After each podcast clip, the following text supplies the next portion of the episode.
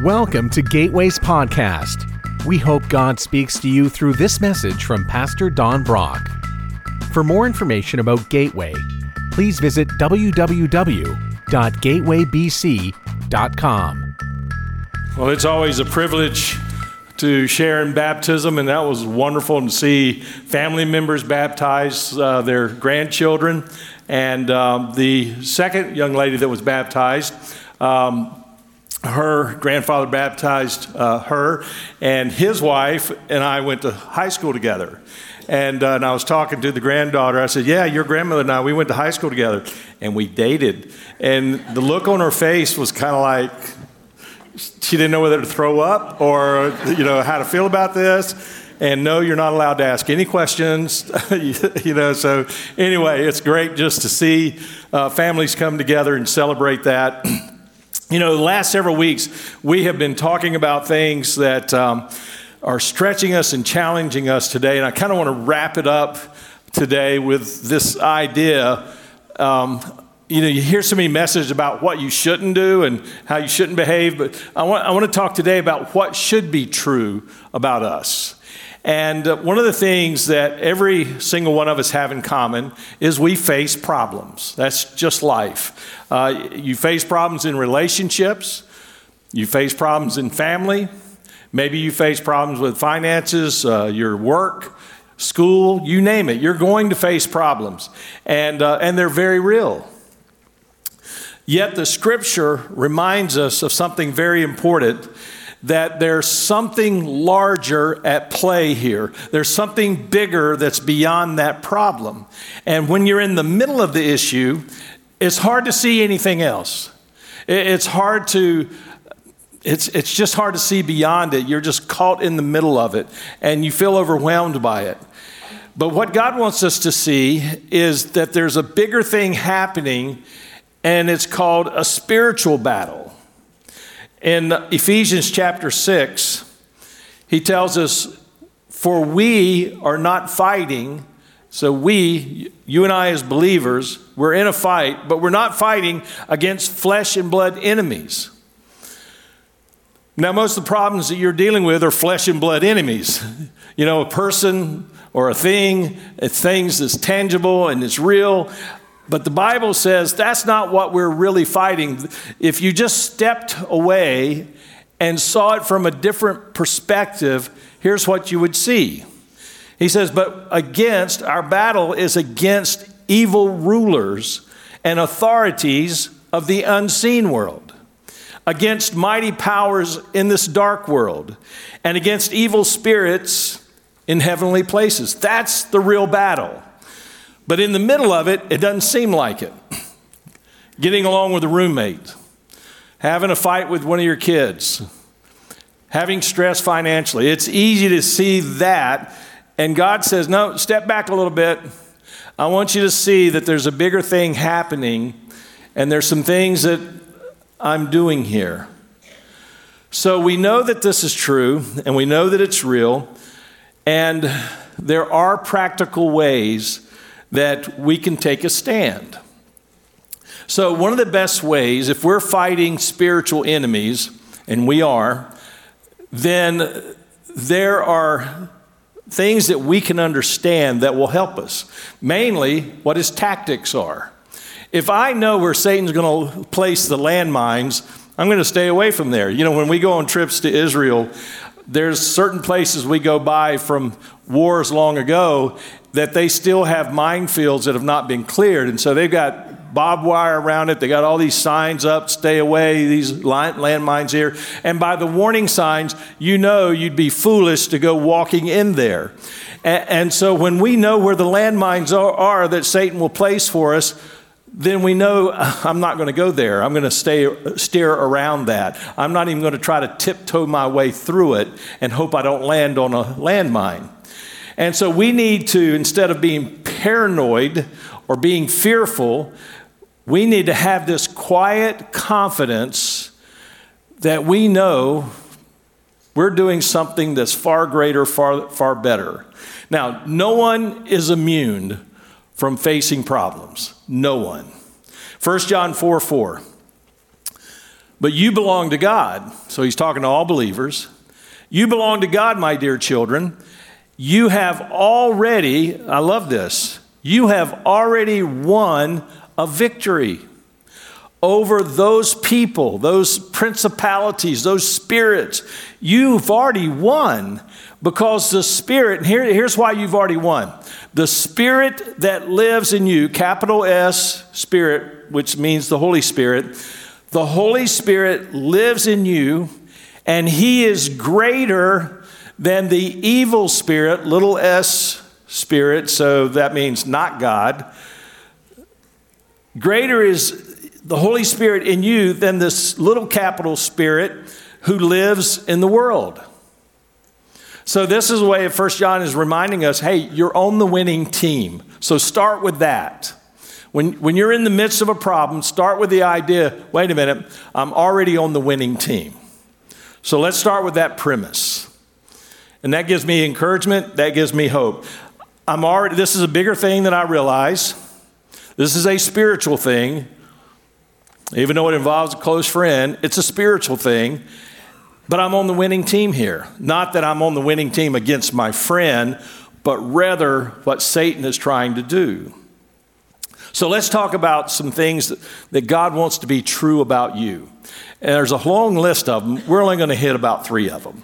And as we unpackage this, we'll begin to see that if God wants this to be true about me, then Satan's going to place a landmine trying to make that untrue about me. See how that works? So let's let's begin to unpackage this. One of the things that God wants to be true about you is he wants you to be humble. He wants you to be humble. And if you have to tell somebody you're humble, you're not. Hey, I'm, you won't believe how humble I really am. That just doesn't work. Humble is something you never have to tell somebody that you are. It becomes very obvious. Colossians three twelve. Since God chose you to be holy people, uh, man, just wrap your mind around that for a second. God has chosen you to be holy. Holy people, and God loves you. So since God chose you to be the holy people he loves, you must. So in other words, you've got a job in this. There's something that you have to do. And he says you need to clothe yourselves with tender-hearted mercy, kindness, and we're going to stop on this one, humility. So humility is something God wants to be true about you. And you are to clothe yourself in humility. That means you don't talk about yourself. Now, let me, let me tell you something. Everybody should have a good friend that you can call and say, hey, something really good has happened for me. Can I just share it with you? You need that kind of friend. And they know you're not bragging about yourself. You're just trying to share a good thing that happened to you. That's great. But when you go and broadcast it for the whole world to know, hey, look at what I accomplished. It's kind of like if you have your trophy case at home and, and people come to visit you, you walk over there and you're standing by your trophy case when you're talking to them. So, yeah, how are you doing? And, uh, Yeah. Oh, oh, my trophy case. You probably noticed that. And uh, let me show them to you. I mean, they're bored right then. But, you know, when somebody else brags on you, don't you think more highly of that person than if they brag on themselves? So the Bible says, clothe yourself in humility. James four ten, it says, this is one of those if-then verses. If this is true, then this will be true. Humble yourselves before the Lord. So if you humble yourself before the Lord, then he will lift you up in honor. Would you rather have the honor that God gives or the honor that man gives? Because the honor that man gives does not last. It just does not last. I, I mean, I'm going I'm going to brag on a family member for a moment. And um, my, my son just, you know, he, we were helping him move uh, houses and and he gave me a job. He said, "Dad, will you clean out that closet and and just pack it up and we'll take it to the house?" I said, "Sure." And I started cleaning it out, and I just started flipping through, uh, finding all these big frame things in the closet. And I started looking at it. One of them was a gold album plaque. Two of them were platinum records. And I said, "Mac, what are these?" He said, "Oh, don't pay any attention to that." And I said, "Well, these are platinum albums that you won. You didn't tell us about that." And he said, "Yeah, there's a reason." And uh, he said, "Because I know you'll tell everybody. Don't do it now." Here I am telling everybody. And uh, so my son knows me well. I said, "Why don't you hang these on the wall?" He said, "Why would I do that?" I thought, wow, he gets this. And then I said, "Well, can I hang them on my wall in my office?" And he looked at me and he said, "No, it's not going to happen. As far as I know, they're still in a closet somewhere." I, you know, I, I appreciate that. I do appreciate that. He probably didn't learn that from me. He probably learned that from his mom. But he says, humble yourselves. When you humble yourselves before the Lord, and let's face it, when you're before the Lord, you're going to humble yourself. I mean, you're not going to be proudful, prideful in front of the Lord, right? You don't have a chance. So you humble yourself before the Lord, and then he's going to honor you. And I'd much rather have the honor of the Lord than anybody else. Ephesians four two. Always be humble. Always be humble, and, and usually humbleness is coupled with gentleness. Always be humble and gentle. When you're not humble, it's harder to be gentle. See, gentleness implies that you are focused on someone else and you're caring about what they're going through and what they're dealing with. But if you're only focused on you, and when you're not humble, you're focused on you, you don't even notice their need for some gentleness. So humbleness and gentleness go together. He said, "Be hum- always be humble and gentle. Be patient with each other, making allowance for each other's faults because of your love." You see, a humble spirit, here's how this works. And I, I'll, I'll just tell you, in the last two weeks, I've gotten five phone calls from pastors who've had failures that would take them out of ministry. And um my mom has moved to Nashville, so Friday I uh, flew up to Nashville just to visit her, and I flew back yesterday. And and I thought, okay, I'm going to get a little break and just can enjoy being with my family. I'm sitting there with my family, and my phone rang. I looked at the phone, and I realized, oh, I better, I, I, I probably have to take this call.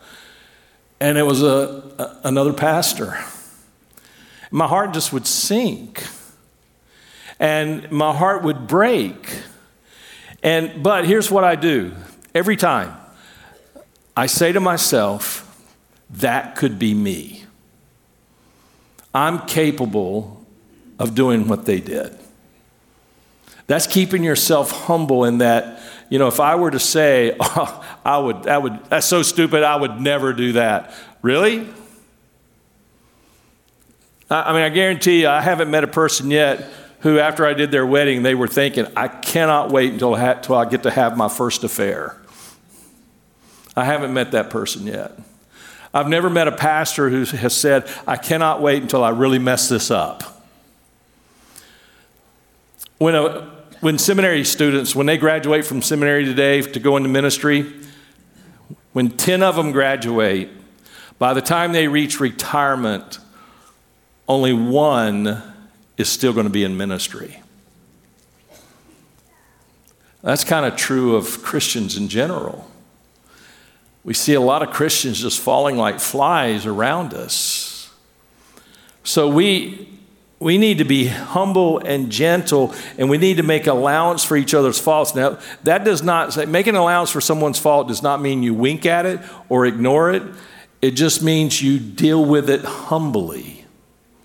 You help them with the humble spirit.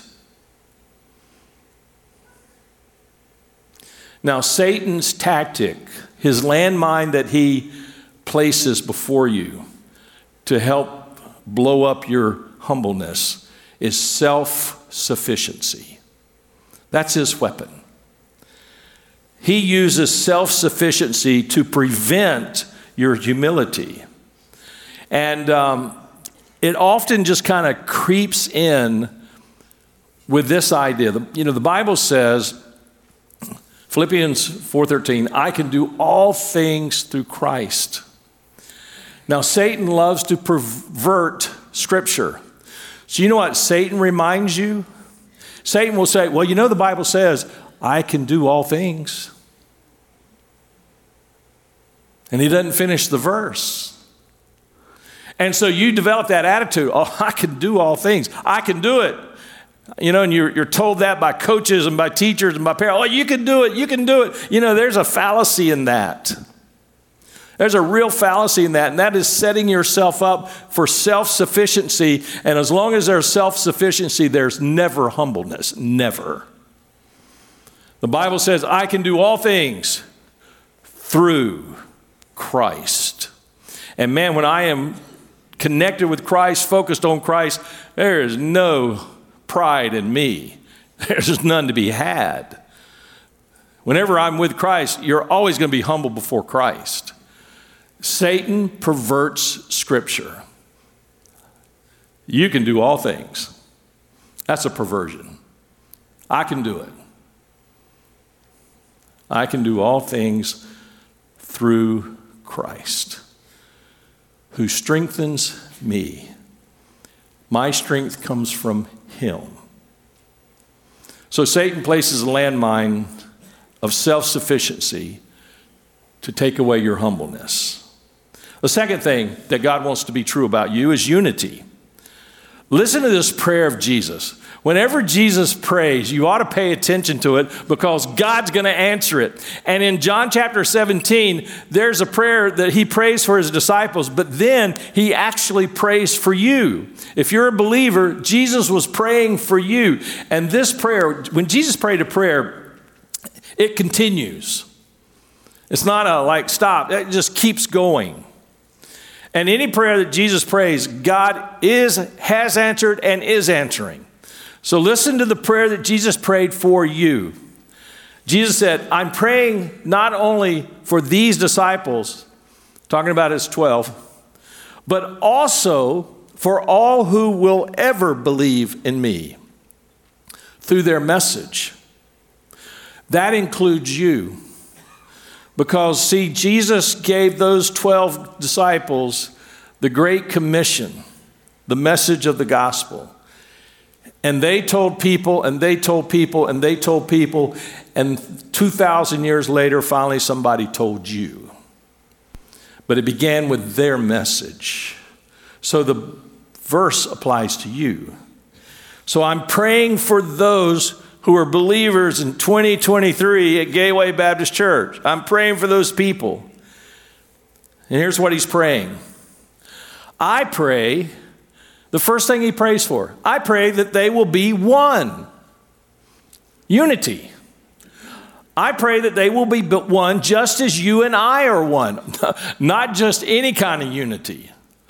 An amazing unity. The kind of unity that Jesus has with the Father and the Holy Spirit, Trinity unity. That's the kind of unity Jesus prayed for for us in this church, in this fellowship, with you and other believers. I pray that they will be one just as you and I are one, as you are in me, the Father, and I am in you. And may they, listen to this, and may they be in us so that the world will believe you sent me. God uses unity to bring people to Jesus. How about that? I cannot tell you how many times people come and visit Gateway for the first time, and they'll usually say something like, it just feels like home. We uh, have several ministries that are always getting first-time visitors, life groups, Bible studies, different ministries. And I get to go around and meet some of those first-time visitors, and, and they just they just say, I, I'm so welcomed, I'm so loved, I feel I, I, I see the unity in the fellowship. And they're drawn to that. Unity is, it's drawing. It's something you want to be a part of. It's, it's kind of like when you see a team that wins big and, and you just see the team so unified. And you're like, as a spectator, you want to go, wow, I'd love to be part of that kind of unity. Well, you get to do that in church because Jesus prayed that that's what we would be. He said, I, and in verse twenty-two, Jesus prayed something that's beyond my comprehension. I have given them the glory you gave me, so they may be one as we are one. So what establishes this unity that Jesus prayed for? The glory of holy God. God gave his, the Father gave his glory to the Son. And Jesus prayed right here that he has given that same glory, the exact same glory to you for the purpose of unity. Because unity is what brings people to Jesus, according to these verses. I am in them and you are in me. May they experience such perfect unity that the world will know that you sent me and that you love them as much as you love me. So Jesus is praying that the world will know how much God loves them, and that it's the same love that God the Father had for Jesus the Son, and it's based on the unity that is created in a fellowship. That's massive. And so, yeah, of course, Satan is going to set landmines to destroy unity.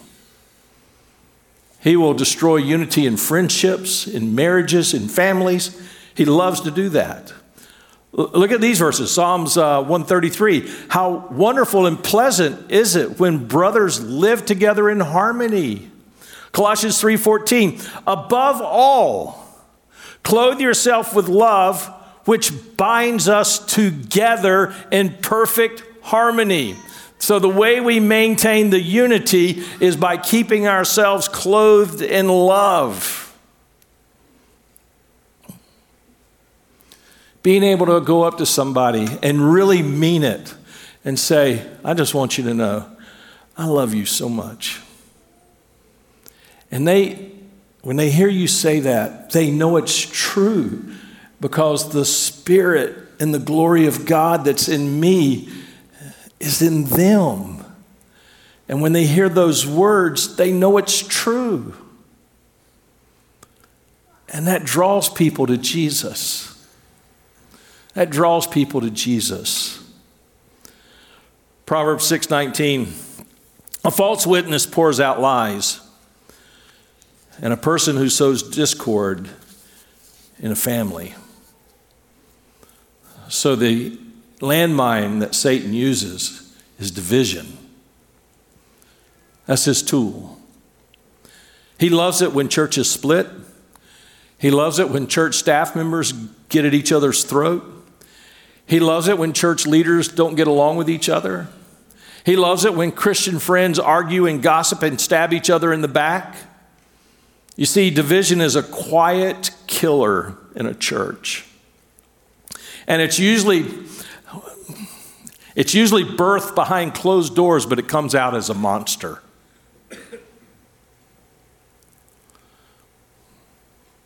A lot of times the death of a friendship is birthed behind closed doors, and then it comes out like a raging monster. And it destroys, destroys unity. And when the world sees disunity, you know what they say to themselves? Why would I want what they have? They don't get along at all. They don't care about each other. Why would they, why would they want Jesus? If that's the result.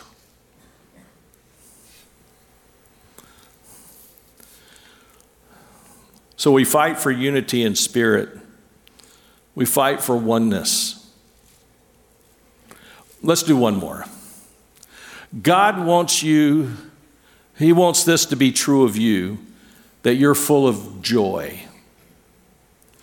Galatians five twenty-two.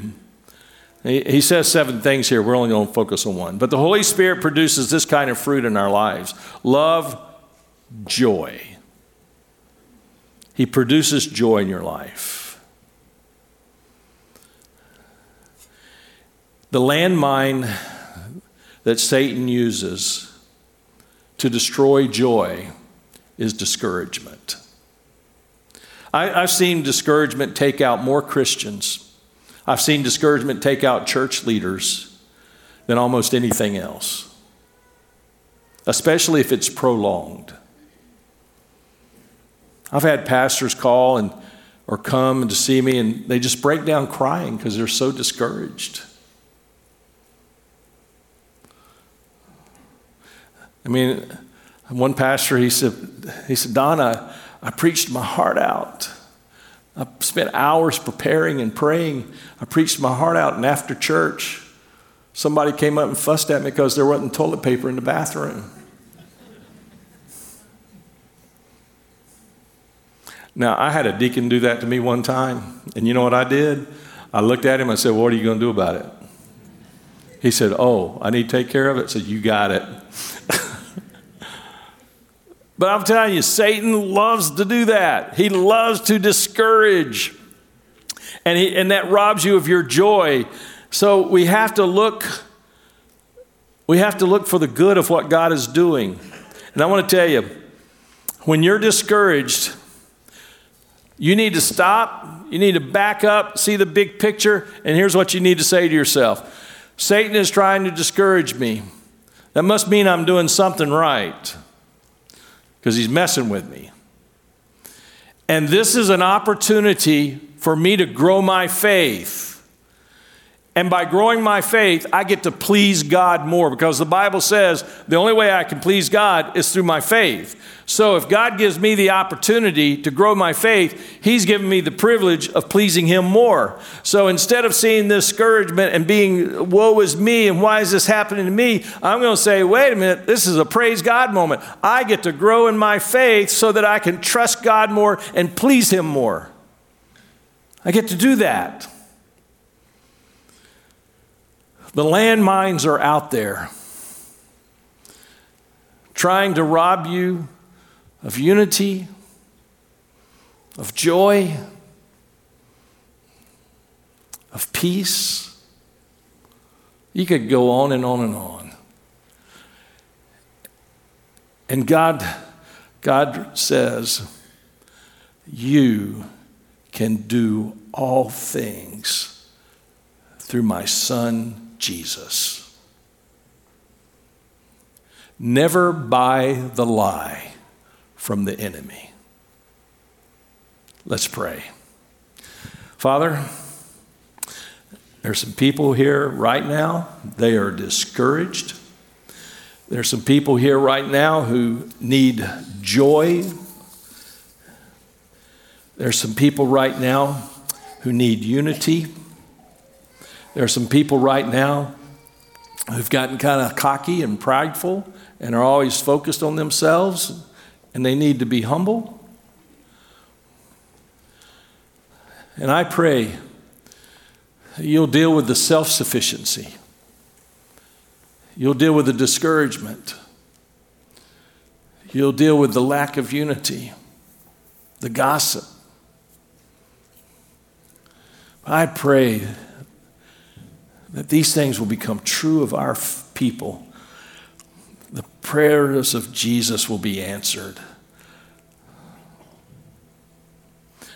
I pray right now for those that are just dealing with some stuff, that they can be encouraged, that they can step back and they can see the big picture and can say, thank you, God, that you're allowing me to grow my faith.